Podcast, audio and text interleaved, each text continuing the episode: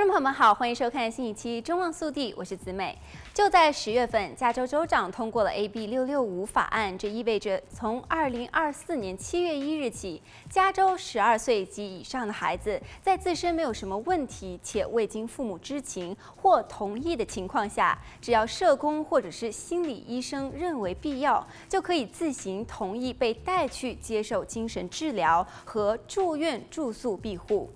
纽森签署 AB 六六五，也意味着加州现行法律对于孩子的保护限制被取消。现行法律规定，十二岁及以上的孩子虽然可以不经父母同意自行接受精神治疗，但前提是他们在家中面临危险，例如被虐待或者是乱伦，或者对自己以及他人构成严重危险。另外，AB 六六五法案还将给未成年孩子实施的精神治疗师从从有执照的专业人士改成了各类的辅导员和社工实习生等等。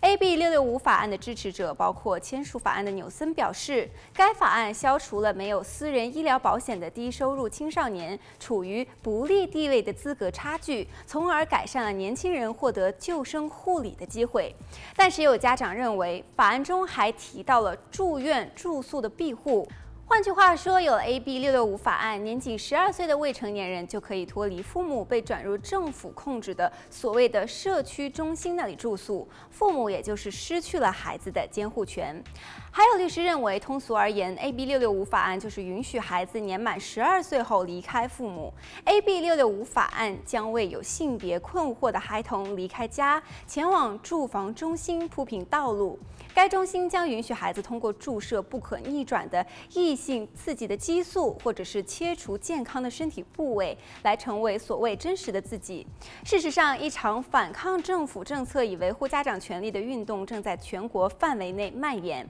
一年多来，加州的家长们成群结队地出现在了立法听证会上，并且拨打了数百个电话，以抗议鼓励学校对于儿童的社会性别转变保密的政策。教师也开始拒绝向家长隐瞒有关于孩子性别认同的信息。有资询公司公布数据，去年美国的变性手术市场的规模达到了二十一亿美元，预计到二零三零年将翻一番，达到五十亿美元。北美至少占据了全球变性手术市场份额的一半。好了，本期节目到这里就结束了，我们下期再见。